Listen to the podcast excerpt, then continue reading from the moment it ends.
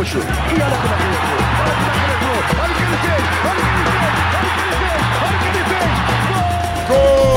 olha como ele entrou. Olha como ele entrou. Olha o que ele fez. Olha o que ele fez. Olha o que ele fez. Olha o que ele fez. Confira comigo no replay.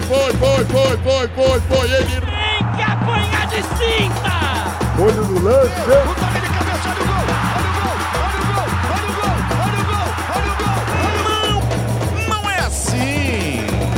Que beleza!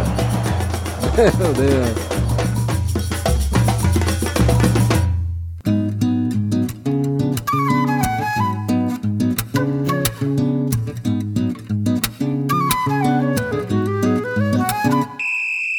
Apito o juiz, rolou a bola, tá começando mais uma edição do Esquenta Bancos, o podcast onde só a resenha é titular. Eu sou o Luan Alencar e no programa de hoje, aproveitando o início da Copa das Confederações, vamos falar sobre este torneio tão questionado que pode estar passando por sua última edição. O Brasil é o maior campeão e sempre que levantou a taça valorizou muito essa conquista, porém jamais foi campeão do mundo no ano seguinte a um título de Copa das Confederações. Por essas e outras, nos perguntamos aqui, seria a Copa das Confederações a taça Guanabara do mundo? Para debater sobre tudo isso e muito mais, aqui comigo no banco mais quente da Palestra Brasileira estão Alfredo Gomes. E aí, Lula, beleza, cara? E aí, cara? Pois é, duas coisas sobre a Copa das Confederações. Eu acho bom que ela exista, porque em 2005 eu pude ver, acho que a melhor seleção que eu já vi jogar, com o quadrado mágico ali, mas sem Ronaldo. Então eu agradeço a Copa das Confederações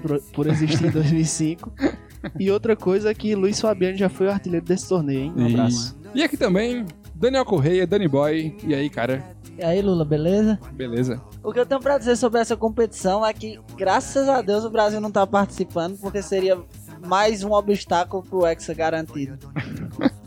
E só pra dizer que eu lembrei agora que Luiz Fabiano foi artilheiro, mas Adriano Imperador também foi já. Então, essa disputa aí, Flamengo e Vasco. Mas o menino Adriano Imperador já parou, né? Enquanto o outro jovem Luiz Fabiano ainda continua na ativa. Jovem promessa Luiz Fabiano. Antes da pauta, né, vamos pros nossos recadinhos rápidos e básicos. O primeiro de todos é aquele velho lembrete para você comentar, participar das discussões desse programa. Você tem várias maneiras de participar, né? A gente tá aqui semanalmente, toda quarta-feira, para você ouvir aí. Você pode participar, comentar através do nosso site, esquentabancos.com, ou então nas nossas redes sociais, Facebook, lá Esquentabancos, o Twitter e Instagram são esquentabancos_.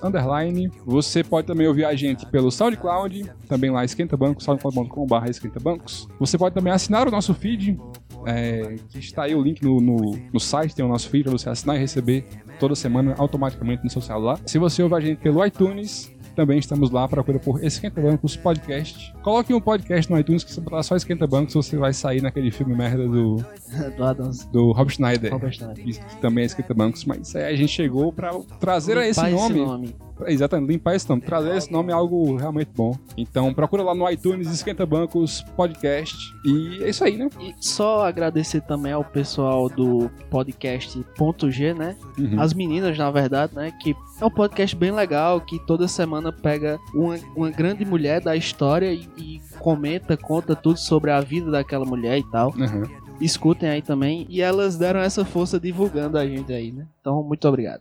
A Ira Croft, né? Que deu uma tuitada lá. Exato. Então, muito obrigado a todo mundo que tá. Teve até curtida do ilustre tricolor, o Mr. Nice Guy, né? Nick Ellis. Então, muito obrigado aí a quem tá curtindo e retuitando no nosso grande Twitter, nosso programinha, porque ajuda muito, né, cara? Chega em gente que a gente não consegue alcançar, né? O nosso grande desafio aqui é encontrar o público que gosta tanto de futebol quanto de podcast, né? Então, vamos pra pauta, né?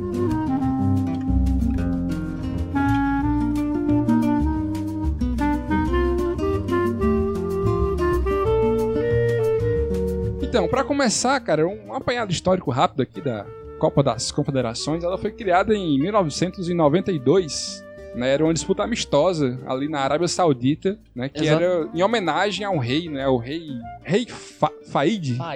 Grande chance dessa pronúncia estar errada, mas tudo bem. Na Arábia Saudita, né? As primeiras edições da competição, até 97, que foi quando a FIFA assumiu a organização, eram realizadas lá, né? Se eu não me engano. Exatamente, as três primeiras foram lá. Já tinham competições parecidas anteriores a essa data, mas nesse formato e da forma mais parecida com o que é hoje em dia, começou realmente em 92, né? Uhum. Nesse período aí, né, em 92, o primeiro campeão da Copa das Confederações foi nossos hermanos. Porque o Brasil não tava, diga-se de passagem. É, só por isso. Só por eles tenham sido vice mais uma vez. Se Higuaín jogasse, então... Mas em 92 a Argentina foi campeã em cima da Arábia Saudita, né? Foi final, a Argentina e a Arábia Saudita. 95 foi a campeã, foi a Dinamarca, e eu vi quem foi? A Argentina. Ih, rapaz, acho que Higuaín tava começando a carreira. Prossegue. E em 97 o campeão foi quem? Brasilzão da massa, né? O pai chegou, né? Não tem mais pra ninguém. O pai chegou, 6-0 na Austrália, iludindo a tudo e a todos, na verdade. E... interessante é que tu falou os anos e a gente via que era realizado de 3 em 3 anos, né? Na verdade, a primeira edição foi em 92, aí a segunda em 95, então pula 3 anos. Só que aí a partir daí fica 2 em 2 anos, né? Que inicialmente ela foi... Bagunçado. É, meio bagunçado. Inicialmente ela foi projetada para ser de 2 em 2 anos e assim foi até 2005, né? E aí passou a ser de 4 em 4 anos. Exatamente. E em 97 começou a nossa sina, né, de ganhar a Copa das Confederações e não ganhar o Mundial, mas já já a gente fala disso. Exato. E como a gente pôde ver também, não era a competição teste que é hoje para a Copa do Mundo. Era mais uma reunião desses campeões continentais e tal, para ter um grande campeão. Mas não necessariamente era para testar a sede do Mundial, como é hoje em dia, como é a parte de 2005, né, na Alemanha. Exatamente. E a sina não é só do Brasil, né? A sina é de todos os campeões da Copa das Confederações. Ninguém nunca conseguiu ser campeão da Copa do Mundo após esse glorioso título. E digo mais, a Arábia Saudita, que participou das primeiras, aí nunca foi campeã da Copa do Mundo. Olha aí. A Arábia Saudita, que vem sempre contribuindo com o futebol, sendo sede da Copa das Confederações, criadora da Copa das Confederações, e levando os brasileiros, os que se destacam no Brasileirão. Os que se destacam e os que nem se destacam tanto assim, né? Dá emprego a muita gente. Aí. Traz um caminhão de dinheiro, deixa rico 5 gerações do atleta e leva eles pra lá, pro mundo árabe. E mata o futebol. Mas isso que a gente falou, que Danny Boy falou, né, sobre nunca um campeão da Copa das Confederações ter conseguido o título da Copa do Mundo, né, o êxito no ano seguinte. Ano seguinte não, né, na Copa do Mundo seguinte. Né? Nem sempre foi no ano seguinte. Né? Exato. É o que faz com que a gente traga esse questionamento, né? Será que a Copa das Confederações é a Taça Guanabara do mundo? Porque a Taça Guanabara é aquele campeonato que times cariocas, quando ganham, meu Deus, é o melhor time, vai deitar e rolar. E dificilmente é o que acontece, né? E quando perde não valia nada, né? Pois é, Lula, eu sempre tive esse questionamento também. Até um pouco antes de pesquisar para gravar esse programa, eu confesso que eu sempre olhei a Copa das Confederações com esse olhar de não vale nada. E é só um teste que muitas vezes só serve para iludir as seleções, né? Como a gente viu em 2013 e os torcedores, né? Exatamente. E dá pistas falsas, né? De como vai ser. Exatamente. Mas como quando eu li mais sobre ela e tal, eu fiquei num conflito muito grande, porque teoricamente tem tudo pra ser uma competição muito legal, né, cara? Que reúne os campeões continentais, o campeão da Copa do Mundo, o país sede da Copa, é realizado no país sede da Copa, já vai aquecendo a torcida, digamos assim. Ou seja, eu não sei por que é que a Copa das Confederações não engrena, né? Se tem todos esses elementos pra ser uma grande competição, né? Eu acho que um dos fatores fundamentais para esse não engrenar da Copa das Confederações é porque, por se tratar dos campeões continentais, a gente tem que se perguntar se esses campeões continentais estão no mesmo nível. Por exemplo, você pega agora os times que estão na Copa das Confederações, são Rússia como sede, Nova Zelândia, Camarões, Portugal, Alemanha. Exato. Aí a Alemanha, que seria a grande atração, não leva o time titular. E aí acaba que os jogos são bem desnivelados e talvez não dê tanta emoção como daria se fosse uma competição com times de mais alto nível. Apesar de ser interessante esse formato de botar em conflitos os campeões cada continente. É, os critérios, né, para se classificar para a Copa das Confederações, como o Alfredo falou, né, talvez o único que traga uma seleção realmente competitiva seja o último campeão do mundo. Porque, assim, vamos lá, os campeões continentais, né, esse ano é o Chile, né, Chile, o campeão continental. Chile, Portugal, o Chile, todos os outros que a gente falou, menos Rússia e Alemanha. É, o que eu quiser é o campeão continental daqui, da América, né? Da América do Sul, né? Porque da América do Norte é o México. Exatamente. É, México que é o único de todos os países que já foi campeão da Copa das Confederações, né? Dos que estão competindo esse ano. Numa Copa das Confederações realizada no México, que não, no ano seguinte não ia ter Copa no México, mas foi realizada lá, era aquela bagunça ainda, e eles ganharam. Ganharam até do Brasil, se não me engano. Portugal, representante da Europa, que ganhou um dos títulos mais safados que eu já vi na minha vida, que conseguiu empatar todas as partidas até a final. E empatou de novo já no primeiro jogo da Copa das Confederações, pra você ver. Só pra lembrar que o México realmente foi campeão em cima do Brasil, 4-3 na final, foi em 99. Ainda bem que o México foi campeão em cima do Brasil, né? Que a gente viria a ser campeão em 2002. Mas a bagunça era tão grande que ainda teve outra em 2001, que o campeão foi a França. Da França. Mas mais uma vez nós não ganhamos. A França que foi eliminada na primeira fase da Copa de 2002. Pois é. Coincidência? Pois é, mas então, o que eu ia dizendo é que o Chile, né, é o campeão, talvez seja junto com Portugal, os campeões continentais mais competitivos, né? Motivados, né? Motivados, pois é. Todos os outros são campeões de continentes, assim, são campeões... mas que não tem uma grande tradição no futebol. E aí, eu lembro do que o Mourinho falou numa entrevista para o João Castelo Branco, que inclusive tem um podcast sobre futebol inglês, que é o... não vou lembrar o nome do podcast do cara. Enfim, procurem aí, podcast Premier League e João Castelo Branco, vocês acham? E ele fala, o Mourinho fala, ele elogiando o Tite, né? Tite, que inclusive há muito tempo não é preenchido nesse programa, hein? Opa, rapaz, tá por aí. Isso que as coisas estão desandando. É. Ou não, né? Enfim, mas preenchida a cota de...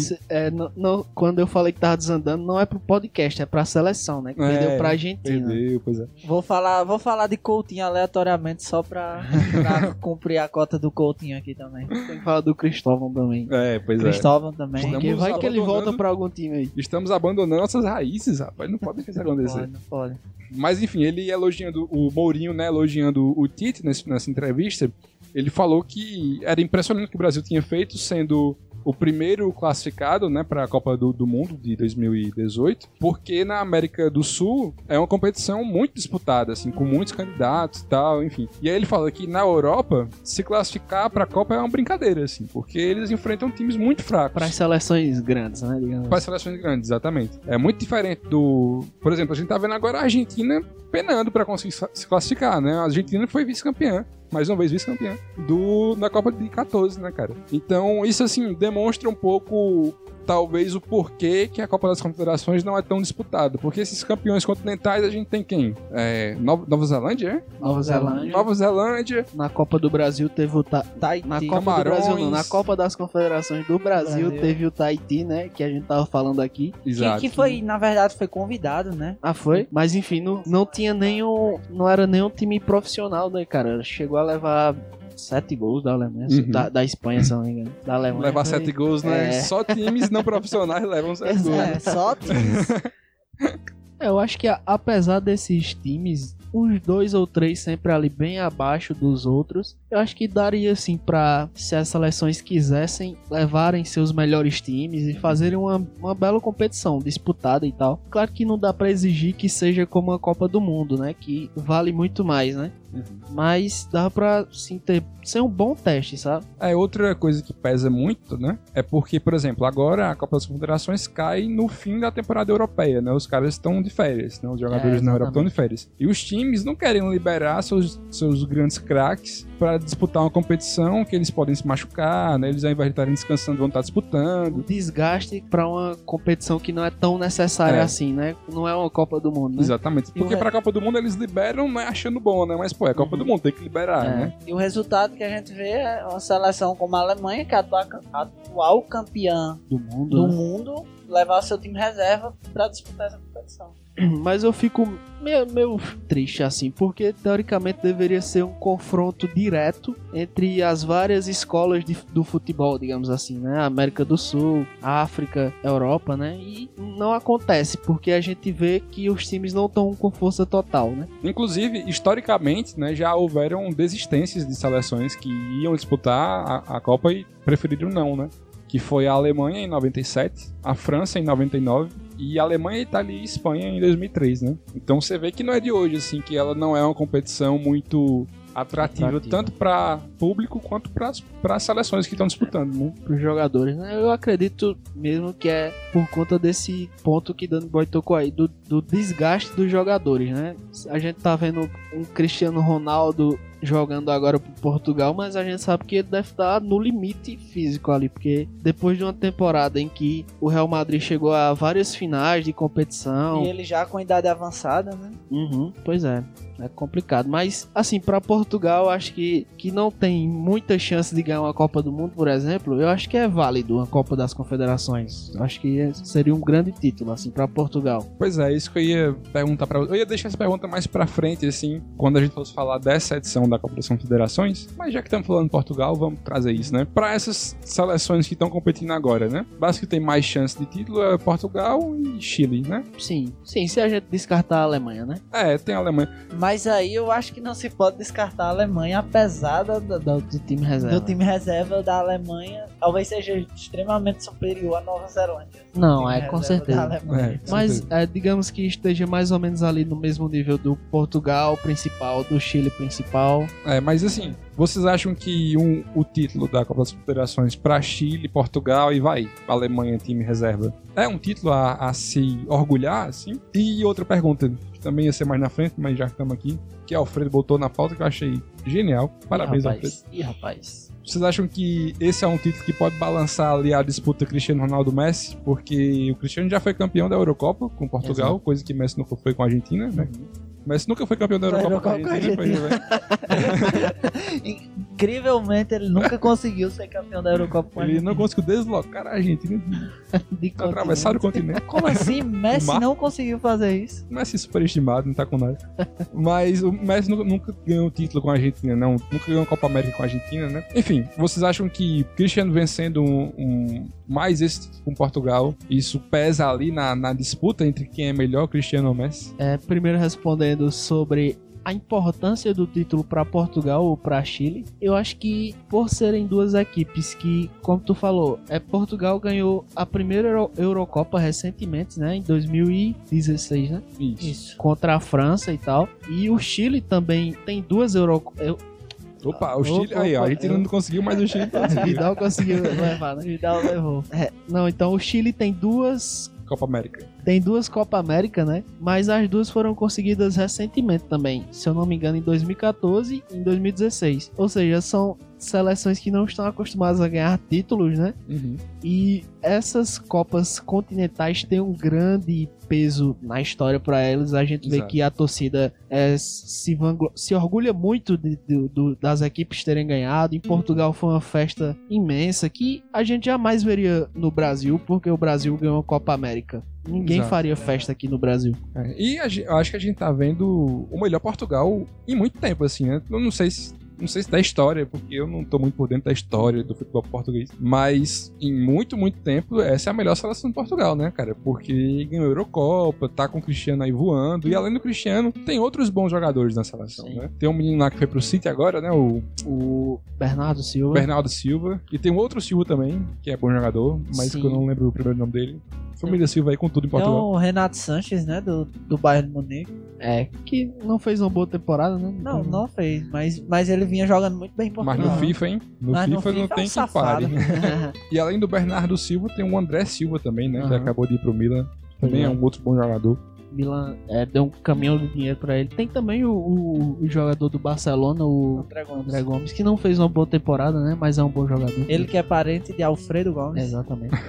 Eu acho assim, que a boa fase de Portugal é porque Portugal sempre foi aquela seleção que era Cristiano Ronaldo mais 10, né? Era o cara que... E o tempo pra cá, né? Antes era Figo e mais 10. Não, então, na era Cristiano Ronaldo, né, tipo, a gente via muito o Cristiano carregando o time nas costas, por isso era muito difícil, né?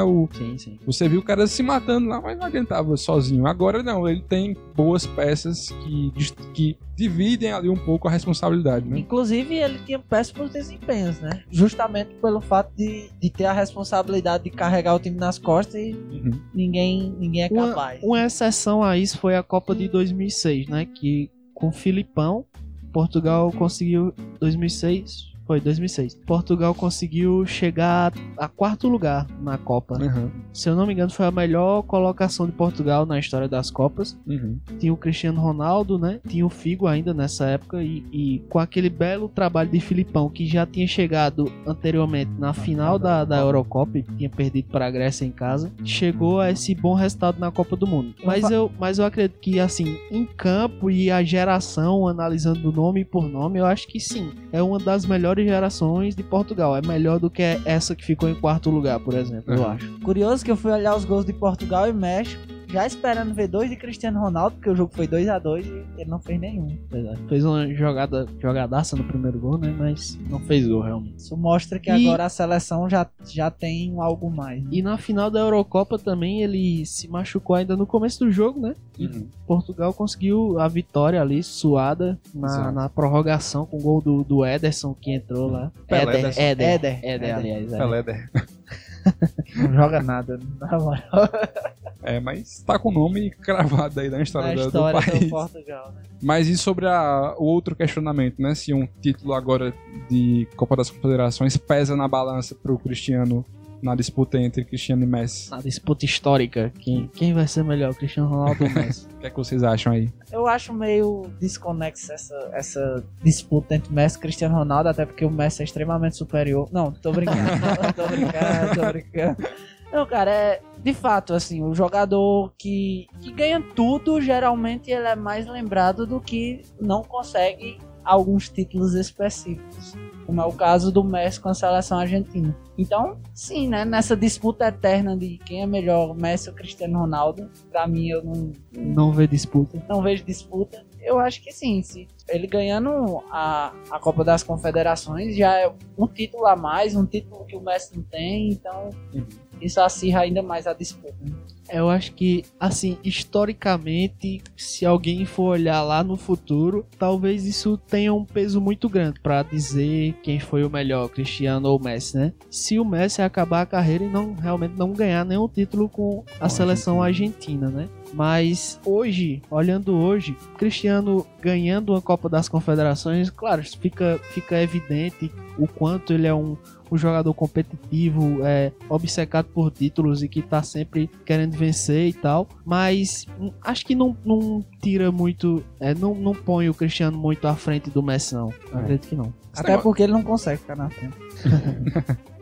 E é porque não, essa disputa, né, não faz sentido. Não faz sentido. Mas historicamente, sei lá, daqui a 25 anos, 30, quando alguém for analisar, quando outros jovens fizerem um podcast de futebol e forem discutir quem é melhor, isso aí pode pesar muito, né? É verdade. Eles vão dizer que o Cristiano Ronaldo foi o melhor jogador do mundo, mas aí eles vão ter que falar do Alien, né? Exatamente. Tal qual um Zico, por exemplo, hoje em dia, que, assim, quem viu na época disse que o futebol do cara era inquestionável e tal. Sim. Que foi um dos maiores jogadores. Mas se a gente for olhar, não tem títulos relevantes pela seleção, né? Aí alguém pode questionar e tal. Mesmo que as pessoas digam que aquela seleção do Brasil fosse a melhor seleção do Brasil de todos os tempos, mas não, sem o título, difícil, né? Tá marcada por não ter nenhuma Copa do Mundo.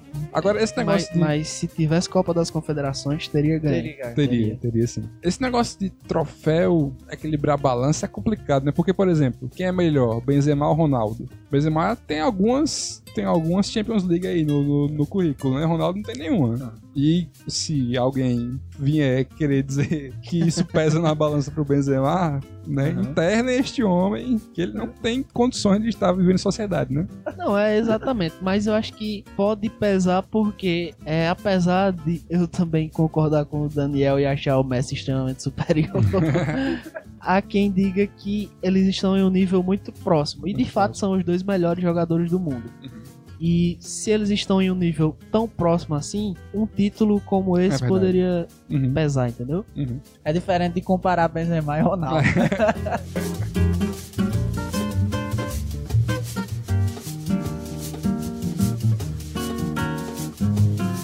Assim, a gente já falou muito aqui sobre os contras, né, da Copa das Confederações, mas tem lá seus lados positivos também, né, cara? É um torneio que já contou com artilheiros muito emblemáticos, né? A gente tem, por exemplo, 97, Romário foi artilheiro com 7 gols, né? Ronaldinho, 99, com 6 gols. Em 2003, o Henry foi artilheiro com 4 gols. Em 2005, Adriano Imperador com 5. Em 2009, o grande Luiz Fabiano com 5 gols. E em 2013 foi artilharia dividida ali entre Fred, iludindo a tudo e a todos. Exatamente, isso que eu tava pensando, tu falando aí, eu só pensando, esse cara não fez nada na Copa, Romário nem foi pra Copa. Fred eternamente o Cone, né? Embora seja um grande jogador. Eu acho que isso aí é a discussão pra outra hora, mas eu acho injusto chamá-lo de Cone na Copa. Eu também acho, mas eu chamo. Mas vamos chamar, né? Vamos chamar, que é bom. Tem que culpar alguém, né? Exatamente. Tem que culpar alguém. E o maior de todos, né? Fernando Torres também foi artilheiro em 2013. Fazendo 40 gols na seleção do Taiti. Ele fez a artilharia toda em Taiti. Exatamente isso. Isso sem falar nas bolas de ouro, né, que foram monopolizadas quase assim pelo Brasil, né, que teve já Denilson, Ronaldinho, Adriano, Kaká e Neymar como os melhores jogadores da competição. Uhum. Então, assim, com tantos craques, né, sendo artilheiros ou melhor jogador do torneio. Mesmo não tendo as seleções com sua força máxima, tem craques, né, como a gente viu aí, Romário, Ronaldinho. Por que vocês acham que mesmo assim não consegue ser um torneio que não esteja, por exemplo, como a gente tá agora, em vias de terminar, né? Ninguém sabe se vai ter uma outra Copa das Confederações. Porque talvez tenha só um craque por cada edição, né? Por isso... Ou só um dos competidores que tem craques, né? Os outros não tem. Assim, apesar de compreender todos os argumentos negativos que corroboram para o fim dessa competição, eu não entendo. Eu acho que é uma ótima competição, uma competição para testes, uma competição amistosa, claro, não precisa levar a sua força máxima, mas eu não vejo por que extingui-la, né? Alfredo falou que é uma competição para testes, além de, atualmente, nos novos modos da competição, ser um teste para os estádios que vão sediar a Copa do Mundo, ela também é um teste para as novas tecnologias que vão sendo aplicadas no futebol. Por exemplo, essa Copa das Confederações está sendo pela primeira vez colocado o árbitro de vídeo para decidir lances polêmicos. E já tivemos aplicabilidade porque nós estamos gravando um dia depois da primeira rodada da Copa das Confederações. Então, no jogo que já aconteceu da primeira rodada, já houve a aplicabilidade dessa nova tecnologia no jogo de Portugal e México e também no jogo entre Camarões e Chile, né? Da primeira rodada, já decidindo e resolvendo lances polêmicos, que fique claro, minha posição é sempre de colocar novas tecnologias para ajudar a melhorar o futebol. Bacana. A Copa das Confederações... Exatamente, é um teste até para essas regras que a FIFA tenta implementar. A gente vê ali que tá o auge da tecnologia, do dinheiro, das seleções mais ricas e tal, estão nessa competição, então tem tudo para que sejam testadas novas tecnologias. Se eu não me engano, o árbitro o árbitro que fica lá perto do gol também... Tradicional. Também teve testes na Copa das Confederações, não nessa, em edições anteriores. Né? E o lance do árbitro de vídeo, o que eu vi, eu assisti o jogo de Portugal, né? Assim, é uma coisa meio estranha, porque nesse jogo de Portugal, teve um gol irregular, que a galera viu lá no vídeo e mandou voltar e tal. É uma coisa meio estranha, porque sai o gol e o pessoal meio que fica esperando, assim, espera um tempo pra ver se o gol vai ser realmente validado e tal. Mas acho que é válido sim a aplicação dessa tecnologia nos jogos. A gente viu nesse jogo de Portugal, demorou 40 segundos pra perceberem que era o gol irregular e mandar voltar. Eu não acho um tempo exacerbado assim. Eu acho que você perde 1 minuto e ganha anos e anos e anos de frustração de um time que poderia ter ganho um jogo justamente. E Pois é. E não ganhou. Por causa de um erro, né? Por causa de um erro claro de arbitragem. Não, e outra, isso sem falar em lances confusos, assim, numa Copa do Mundo talvez não acontecesse, mas a gente tá cansado de ver no Brasil, teve agora recentemente, né, Flamengo e Avaí, o lance do pênalti lá, que não foi, mas o árbitro achou que foi, depois voltou atrás. Sim. Se perdeu muito mais tempo naquela discussão, verdade, ali, né, verdade, do que 40 segundos de um árbitro de vídeo, né? Verdade. E outra, esse tempo também poderia ser, sei lá, de alguma forma medido e acrescentado nos acréscimos, né? Até porque se trata de lances pontuais, não é que vai ser o jogo inteiro. Exatamente. Cada falta vai parar e olhar se foi falta, se não foi falta. Não, são casos quando o árbitro consultar, né? Quando o árbitro consultar. E teve até um lance muito interessante durante a partida, que ia ter um escanteio para Portugal e os jogadores estavam naquele tradicional agarra-agarra dentro da área, né? E o juiz chegou e apontou pro pessoal, fez um sinal, um retângulo assim, como se tivesse dizendo que estavam filmando, estavam vendo lá, que o árbitro de vídeo estava prestando atenção, e meio que e coibiu esse agarra-agarra dos jogadores, né? A gente pode ser o início de uma nova era do futebol, e a gente tá vendo isso em uma competição que tem tudo pra ser de ponta, mas não sei por que não é, né? Só mais duas observações sobre essa questão do árbitro de vídeo, né? Uma é que realmente o grande temor, talvez, assim, das pessoas que são contra, é a questão do ritmo do jogo, né? Que temem que vire NFL, né? Que o NBA, futebol... Né? Ou NBA, né? Que NBA. O futebol pare muito e tal. Mas eu acho, cara, que a tendência é que quanto mais utilizado for, mais rápido fique de resolver esses problemas, né? Também acredito nisso. E aí vão se aprimorando as técnicas e as tecnologias e talvez esse tempo vá se reduzindo. A própria questão da bola que vibra quando passa da linha do gol. Foi testado na Copa das Confederações e quando testaram não deu muito certo, porque em alguns lances a bola vibrava direto, tá ligado? Passava da linha de fundo e vibrava e tal, mas depois, com o aperfeiçoamento, passou a ser uma tecnologia boa e foi até usado na Copa do Mundo, né? E a outra coisa é que isso pode também mudar um pouco o entendimento do que é falta, do que é pênalti ou não, né? A gente tá gravando isso no domingo, também depois do jogo do Fla-Flu, né? Que aconteceu pela sétima rodada, né? Oitava rodada do Brasileiro. E aí a gente tava, antes de gravar aqui, só vendo na ESPN, o Salvo Espíndola, falando sobre um lance lá do jogo, em que o Scarpa puxou o braço do Rodinei e o Rodinei caiu. Foi muito leve, assim, eu até achei que não foi pênalti na hora, mas o Salve falou que um árbitro de vídeo vendo aquele lance dificilmente não marcaria o pênalti, diferente do árbitro mesmo bem posicionado vendo na hora, talvez não marcasse, entendeu? Porque na TV, às vezes, a percepção é diferente de quem tá lá na hora, né? Então isso pode mudar muito, assim, como os lances vão interferir nos jogos e tal, e não que seja uma coisa negativa, eu acho que pode ser inclusive positiva, né? Só vai ser diferente do que a gente tem hoje.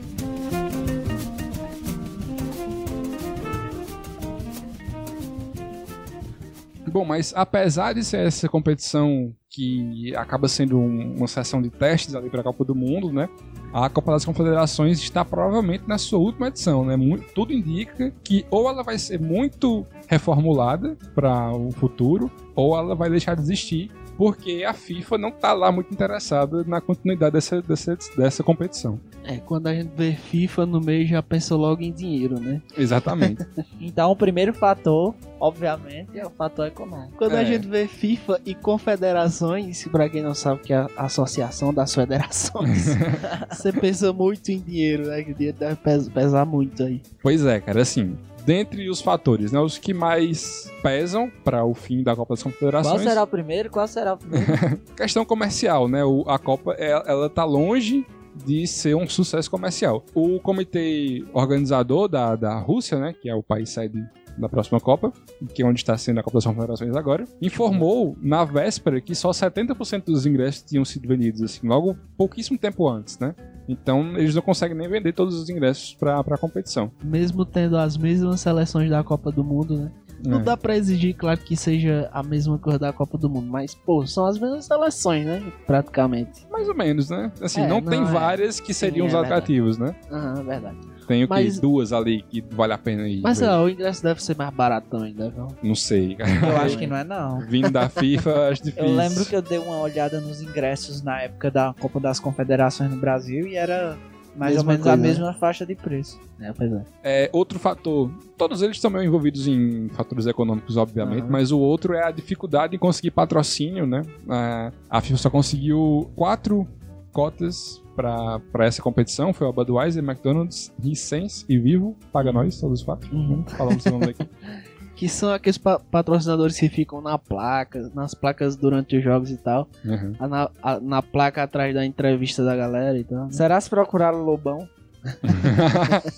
Speed Games, Lobão. Não procuraram a gente, né? Que iríamos com certeza, era mais um aí pra Copa. E enquanto, comparando mais uma vez, eu sei que é uma comparação injusta, mas assim, a outra competição organizada pela FIFA é a Copa do Mundo, né? Sim. Que sobram patrocinadores, são vários, e eu aposto que mais gente, se pudesse, queria estar lá também. Uhum, com certeza, até porque meio que uma coisa leva a outra, né? É uma competição que as emissoras não querem muito exibir, as pessoas não querem muito ir, então não tem porquê as marcas quererem, né, se exibirem nessa competição. Elas guardam, né? Elas guardam todo o seu cacique pra colocar na Copa do Mundo. Pois é. As Casas Bahia, eu aposto que nunca fez uma promoção assim. Compre uma televisão na Copa das Confederações e se o Brasil for campeão, você ganha outra por R$1. Mas na Copa do Mundo tem direto, né?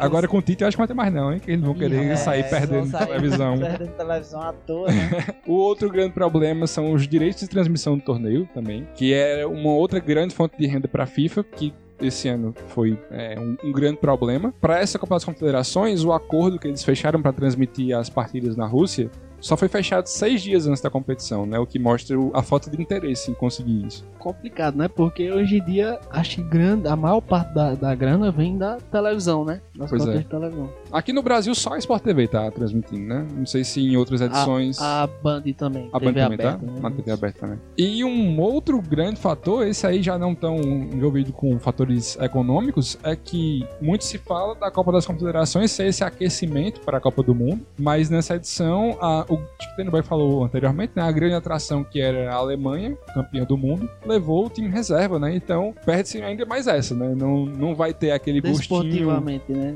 Desportivamente. Não vai ter aquele gostinho de prévia de Copa do Mundo, né? Até mesmo em outras edições, na de 2013 não, que o Brasil tava mal, assim...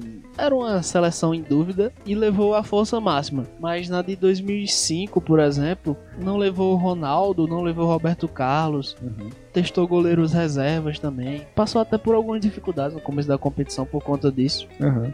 Acaba afastando um pouco o público também. E o último grande problema para a Copa das Confederações é a questão do calendário, mas essa para a próxima Copa, né? Na de 2021 seria, né? A Copa das Confederações antes da Copa do Mundo no Catar. Porque, para quem não sabe, né? A Copa do Mundo do Catar 2022 já não vai ser no período ali do ano que é geralmente, que é no verão. Né, europeu. Questões climáticas.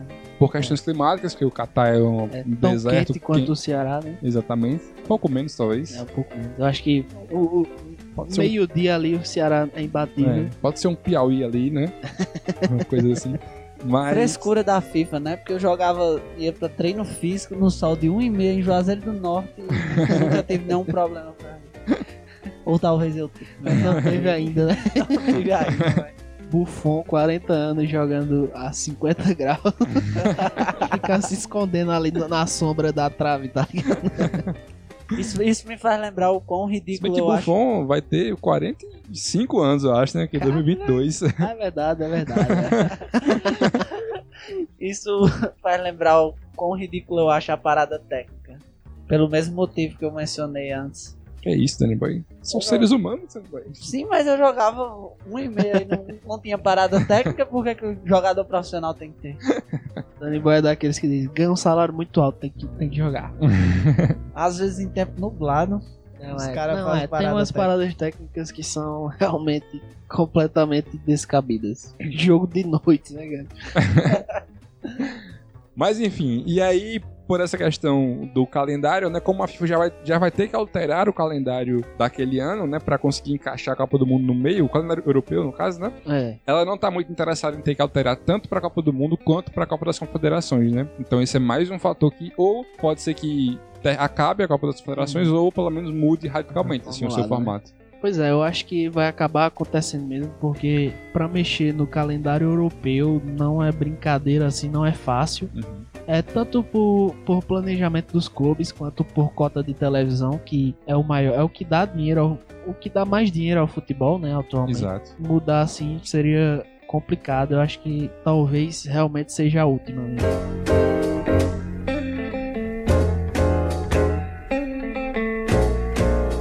Então, pra gente partir pra reta final do programa, né? Vamos tentar fazer nossas previsões aqui dessa edição da Copa das Confederações. Sempre corretas. Sempre corretíssimas, haja visto o andamento do Campeonato Brasileiro. Pra quem não sabe, aí ouça o nosso podcast sobre previsões do Brasileirão. Previsões não, sobre expectativas do Brasileirão, em que fizemos nossas previsões lá, que se mostram. Porque aqui trabalhamos com coisa séria, não fazemos previsões aleatórias, né? Só opiniões baseadas no mais puro futebol. Opiniões baseadas em porra nenhuma, né?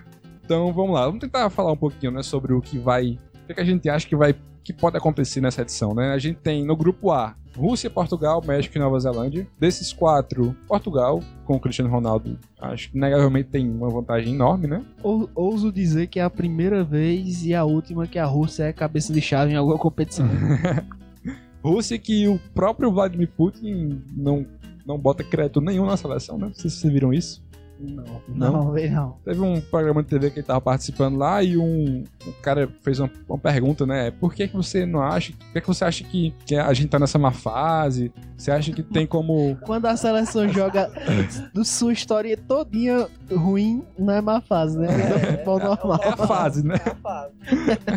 A realidade, né? Aí ele pergunta se você acha que a gente tem alguma chance, uma coisa assim, o cara pergunta. E aí o Putin fala que não. Que ele acha que ele fala que em conversas com especialistas sobre as chances da Rússia, ele entende que a Rússia não tem chance nenhuma de ser campeã, nem da Copa das Confederações, nem da Copa do Mundo, porque o investimento deles em futebol é muito pouco.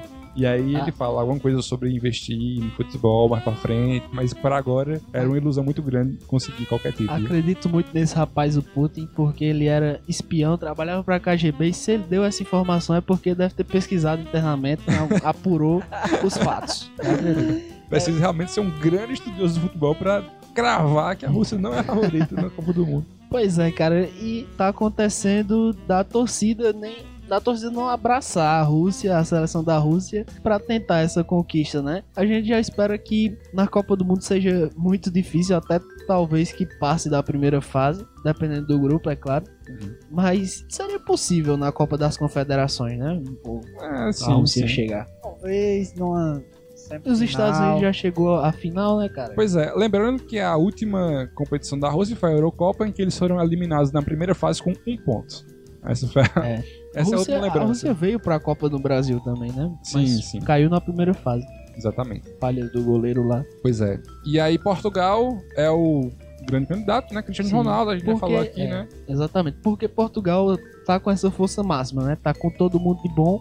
E tem o cara que atualmente é o melhor jogador do mundo, né? Exato. Que é um louco psicopata por números e gols e títulos. Exatamente. Então, com certeza ele vai vir com tudo, né? Exatamente, cara. Aí tem o México, que talvez seja o grande desafio de Portugal, né? México tá no grupo Portugal, é verdade. Tá sim. Talvez a Rússia não passe. Que vem pro Flamengo, né, goleirão. Talvez a Rússia não passe da primeira fase. Agora eu fiquei preocupado. Pois é, cara. O México, que a gente já falou aqui também, né, o único campeão da Copa das Confederações que está disputando esse ano, né? O México que ganhou a CONCACAF por estar lá, né? Exatamente. O México tem como seus grandes estrelas, né? O Ochoa, que o Denilson já falou aí, o Chicharito. Que foi o goleiro mais vazado da La Liga, né? Nessa temporada. Que vai pro Flamengo. Cravei. E aí tem o Rafael Marques e o Giovanni dos Santos, né? Mas... Rafael Marques tem menos de 50 anos. Eu não sei, cara. Tá, jovem promessa também, tem muita lenha pra queimar. E Giovanni dos Santos, que veio do banco, né? E o México tem também o Vela, o atacante que já jogou no Arsenal. Mas aí é só pro FIFA, né? Esse Vela não, pô. Errou no FIFA. Ele participou de um dos gols do México contra Portugal no empate. Pois é, e por fim a Nova Zelândia, que é a grande candidata a ser o último lugar da chave, né? Nova Zelândia que é muito bom no rugby, né? É, exatamente. All Black. Tudo que a gente espera da Nova Zelândia é que hajam ótimas danças de haka nos inícios das competições, em grande homenagem aos Maori. No grupo B, a gente tem Alemanha, Chile, Camarões e Austrália. A Alemanha, já falamos aqui também, né? Que levou o time reserva. Tem como grande estrela, se eu não me engano, tem o Draxler, né? Que tá... Pois é, cara. Eu tô vendo aqui que, apesar de ter times reservas, cara, a Alemanha conta com Ter Stegen, Draxler, Sané e Kahn, né? São... Sim. Jogadores de grandes times europeus. Exatamente. E são ótimos jogadores, né? Pra você ver o futebol alemão que é hoje em dia, né? Porque do time reserva os caras têm jogadores que seriam titulares em qualquer outra seleção. Com certeza. E tem uma boa equipe também, que há muitos anos é treinada pelo Joaquim Low. Grande comedor de católica.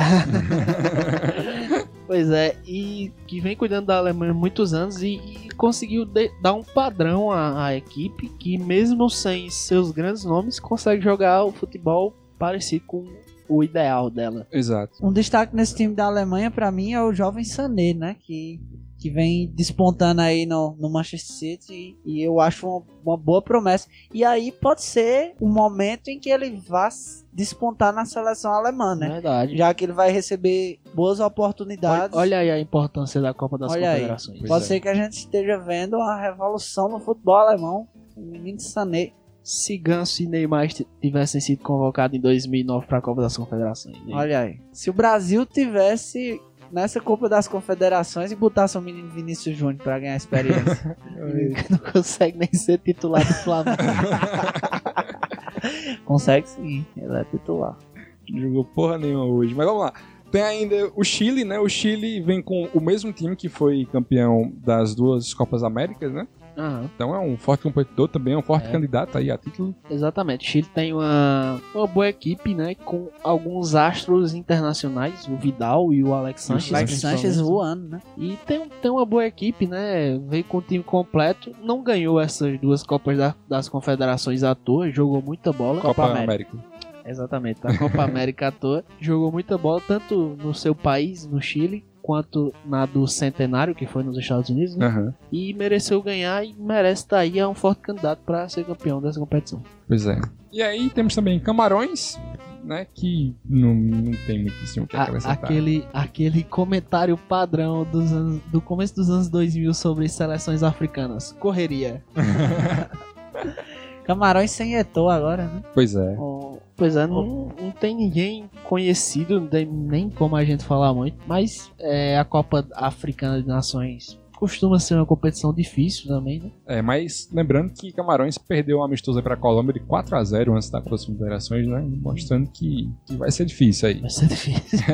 E por fim a Austrália. Que é a Nova Zelândia desse grupo. Exatamente, a Nova Zelândia do grupo. Só que com profissionais, né? A gente também é aquela mesma coisa, não tem muito o que acrescentar da grande seleção australiana. Vamos fazer comentários genéricos aqui. Só sorria e acena. Não, brincadeira. Quero até resgatar o que Mourinho falou anteriormente, que Luan trouxe aqui, né? Da competição sul-americana ser difícil e tal. A gente vê que é tão difícil que não existe mais bobo não existe mais bobo nas eliminatórias sul-americanas, porém na Copa das Confederações existem bobos. Tá aí a Austrália pra provar isso. Que comentário ofensivo. No futebol. Mas a grande lembrança que a gente tem da Austrália é a goleada do amistoso agora contra o Brasil, né? Sim. A Austrália conseguiu entrar para a história como se a seleção que levou o gol mais rápido da história do Brasil. Que foi de Diego Souza. De Diego Souza, olha aí. Então, grande importância para o mundo do futebol. Já tá quase ali, tá meio distante, mas quem sabe um dia pode se tornar uma Arábia Saudita. É, exatamente. E é isso, cara. É, como sabemos, né, o Brasil não disputa essa Copa das Confederações. Porque o Hexa já é realidade. Sim, para a nossa alegria. Tudo programado. Né? Para se manter ali no histórico, né, de sempre que foi campeão da Copa das Confederações, não foi campeão do mundo. Então esse ano nem competiu. E inclusive eu queria dizer que com o fim da Copa das Confederações, tá arriscado o Brasil ganhar todas as Copas do Mundo aí. Tá liberado, né? Mas, cara, falando sobre essa história de Brasil ser campeão e não conseguir vencer no ano seguinte, Alfredo colocou aqui também uma ótima pergunta na pauta, que eu trago aqui para o banco, mas... te dá para a nossa brasileira. Aumenta o Luciano Rubio. Que é qual Brasil iludiu mais? Né? Vamos terminar com essa aqui pra gente discutir e dar tchau, né? Exatamente. Se foi o de 97, ou de 2005, ou de 2013. Faltou, eu esqueci de colocar o de 2009 também. 2009 com Dunga, que na Copa 2010 caímos. Exatamente. É bom antes situar quais são esses Brasils aí, né? Esses Brasis. 97, Alfredo, nossa enciclopédia futebolística. É, a gente viu aí que o artilheiro foi o Romário, né? Que acabou... Romário. Que acabou não indo pra Copa. Sim. É, o time com Denilson, Rivaldo e tal. Assim, não sei exatamente o que rolou nessa Copa das Confederações, mas eu acho que o Brasil da Copa de 98 não decepcionou. Foi um Brasil que jogou bem. É, chegou à final, né? Contra a França. Sim. E perdeu. Na final, sim, decepcionou muito. Jogou muito mal. Uhum. Mas estava sem o seu principal jogador, que teve um problema de saúde, né, pouco antes do jogo, o Ronaldo, né, e o time entrou realmente muito abalado, entrou outro time ali, perdeu pra França, até dar ensejo a vários mitos que surgem hoje em dia, né, de que teria entregue aquela Copa, sim, teria vendido, se você soubesse o que aconteceu, ficaria enojado e tal. Teve início aí nessa Copa de 98, porque realmente o Brasil era muito bom, chegou à final, mas decepcionou na final, ou seja, eu acho que o de 97 não enganou tanto assim não. É, eu vi esses dias o Denilson foi no Bola da Vez, né? Denilson que foi bola de ouro dessa competição, né? Pois é, e ele fala nesse programa que ele entrou no segundo tempo, né? Nesse jogo, na final, se eu não me engano, e ele disse que tava no banco ali, sentindo o clima de desânimo, assim, de insegurança, sabe? Desde o início, assim. Inclusive, eles até compararam com a seleção que foi pra jogo em 2002 e aquela seleção ali, que é a que foi pra jogo em 2002, eles chegaram, pareciam que tava indo pro pagodão da sexta-feira, sabe? Chegaram ali, vamos lá jogar o futebol aqui e ser campeão. E nessa de 98 eles chegaram tensos, né? Com todo o problema que aconteceu com o Ronaldo e tal. Talvez por isso não tenha sido tão decepcionante assim, porque chegou na final, né? Perdeu ali pra tava abalado e tal. Se eu não me engano, o Ronaldo tinha sido até bola de ouro do mundo em 97, né? Melhor jogador do mundo em 97, se eu não me engano. E a 2005 aí? Como eu gostei de assistir essa Copa das Confederações de 2005, cara. Porque eu vi ali grande Brasil. Acho que foi um dos últimos momentos de brilho do Ronaldinho Gaúcho, por exemplo, com a camisa da seleção amarela. Então, pra Alfredo tá respondido, né? Qual foi aquilo demais? Cara, talvez. Essa era do quadrado mágico, né? Era do quadrado. Mas o Ronaldo, como eu já tinha dito antes, não foi, né? Pediu pra não jogar pelo desgaste. Sim. Mas foi bom porque o Robinho era banco e ele foi titular nessa Copa das Confederações, jogou muita bola, era um ataque muito bom. Robinho, Adriano, e o meio de campo chegava com Ronaldinho e Kaká. Além de ter toda... Pariu, hein, bicho? Pois é. Que seleção da porra. Além de ter todo aquele pessoal de sempre, o Zé Roberto, o Gilberto Silva. De sempre mesmo, né? O Zé Roberto desde o início do futebol. Exatamente. Lá. E era uma seleção que jogava... Teve problemas na primeira fase. Jogou com... O jogo eu lembro muito bem que jogou com o Léo, do ex-Santos, na lateral esquerda. Ex-Santos e Benfica. E jogou com o Marcos no gol também. Acabou empatando com o Japão, se eu não me engano. Tomou uns gols meio ridículos lá. Mas depois da fase de grupos acabou se acertando e fez um jogo brilhante assim contra a Alemanha, que o Adriano tava no seu auge realmente, fazendo gol de falta, jogando muito no ataque. Era um cara pra ser melhor do mundo, assim, sabe? Jogou muito. E todo mundo jogou muito ali contra a Alemanha. Foi um jogo que foi 3-2 pro Brasil e o Brasil tirou a Alemanha, jogando na Alemanha, né? E foi pra final contra a Argentina. A Argentina que tinha um bom time também, chegou na final sobrando e tal, mas pegou o Brasil e não teve chance, não teve chance. A gente assistindo hoje, se alguém pegar e assistir o gol do Brasil, os gols, né? A gente vê que é uma troca de passes brilhante ali, excelente, o time do Parreira jogando muito bem. E chegava sempre ali no Adriano, que tem qualidade de sobra, era gol. Ele chutava e era gol. Foi 4-1 essa final, o Brasil sobrou. Fora o baile, jogou muito. É, caramba. E aí na Copa do Mundo... Na Copa do Mundo foi aquela decepção. É, 2006, né, que o Brasil achava que ia lá pegar a taça e voltar pra casa, exatamente, né? Exatamente. E aí, já contando com o Ronaldo, Roberto Carlos e todas as estrelas, né? Uhum. Foi aquele clima de oba-oba, já desde os treinamentos na Suíça, se eu não me engano. É, torcida aberto, sempre lotando e tal. Pode. E acabou que decepcionou, e como o Danny Boy meio que falou ali, pra mim, essa a seleção 2005 foi a que mais iludiu, porque o futebol foi muito bonito. Se chegasse naquele nível no outro ano, dificilmente não seria campeão, porque tava realmente voando. Pra mim, a que mais iludiu foi a 2013, porque a final foi contra a Espanha, né? É, isso. E aí tava aquela, meu Deus, vamos pegar a Espanha, que é a maior seleção de todos os tempos do mundo. A Espanha que foi campeã em 2010, né? Exato. Jogando muita bola, muita bola. Tica-taca, né? E aí, de cara, o Brasil fez gol, né? Foi logo no começo da partida, não foi uma coisa assim? Ou minha memória me engana? Eu não lembro. Eu lembro que teve um lance que o Davi Luiz salvou a bola em cima da linha. Ah, logo no início do jogo. E a Espanha ia fazer 1-0 lá, e o Davi Luiz se jogou como se fosse o melhor zagueiro do mundo e cortou a bola lá, cara. Dando muita alegria pro seu povo. Isso muita iludiu alegria. Demais também, iludiu demais. Por isso que eu fico meio na dúvida se a que mais iludiu foi a 2005 ou a de 2013, porque foi uma Copa das Confederações muito boa, com o Fred fazendo muitos gols. Fred mitou. Neymar jogando muito. Ele jogou bem na Copa também, mas... Fred deitou naquele jogo contra a Espanha, né, cara? Sim. Deitou naquele jogo. E vários outros da competição também, né? O Paulinho também jogou super bem na Copa das Confederações. Na Copa do Mundo foi um desastre. Pois é. E aí, assim, o que pra mim é a maior decepção, porque a gente venceu com prioridade da Espanha, que era a seleção a ser batida na época. E aí na Copa do Mundo 7-1, né, meu amigo? E aí... É tipo, o grau de decepção, tipo, o que a gente podia ter atingido e o que realmente foi, eu acho que é o mais... E eu acho que a ilusão... Tem mais disparidade, sabe? Ilusão, inclusive, foi tão grande que até a semifinal foi uma grande ilusão ali na seleção do Brasil. Eu achava que o Brasil ia passar da Alemanha. E também, talvez, a Copa das Confederações, não sei, você ganhando a Copa das Confederações, talvez me deixe acomodado, te deixe confortável de um jeito que não tem como você chegar numa Copa do Mundo, você não deve chegar tão confortável.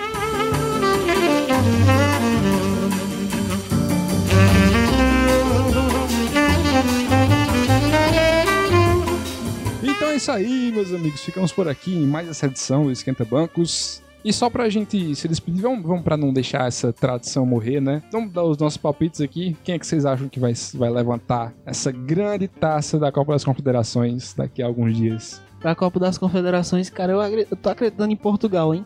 Tô achando que vai levar. Também acho que dá Portugal. Cara, minha aposta é na Nova Zelândia, que demonstrou... Não, tô brincando. Eu acho que talvez Portugal, mas eu ainda, se fosse pra apostar em um só, eu apostaria nessa seleção B da Alemanha. Essa seleção B da Alemanha. Que ganharia do Brasil só de 3,5-1. Acho que a Alemanha, mesmo sem sua força máxima, vem muito forte por essa competição. E a gente ainda não viu, né, o primeiro jogo da Alemanha na competição. Então vou apostar nessa Alemanha, nessa incógnita Alemanha. E eu vou confessar aqui que eu tô louco pra ver um jogo entre Chile e Portugal. Se tiver, eu vou assistir com certeza. Mesmo, é verdade. Só lembrando sobre a Alemanha aí, né, tem que lembrar que nas Olimpíadas... A Alemanha veio com o time C olímpico e chegou na final, né? Então, assim, a Alemanha não dá pra dizer que porque é o time B principal é uma seleção fraca. Aí não, o Setão foi vingado, quem discordar é clubista. A seleção da Alemanha é sempre muito forte, independente das opções que ela escolha pra levar. Olha ele chegando de novo. Candira. A Alemanha que vem sem Candira, né? A Alemanha vem sem Candira e sem Schweinstein. Enfim, Então a gente tá ficando por aqui, né? Semana que vem estamos de volta.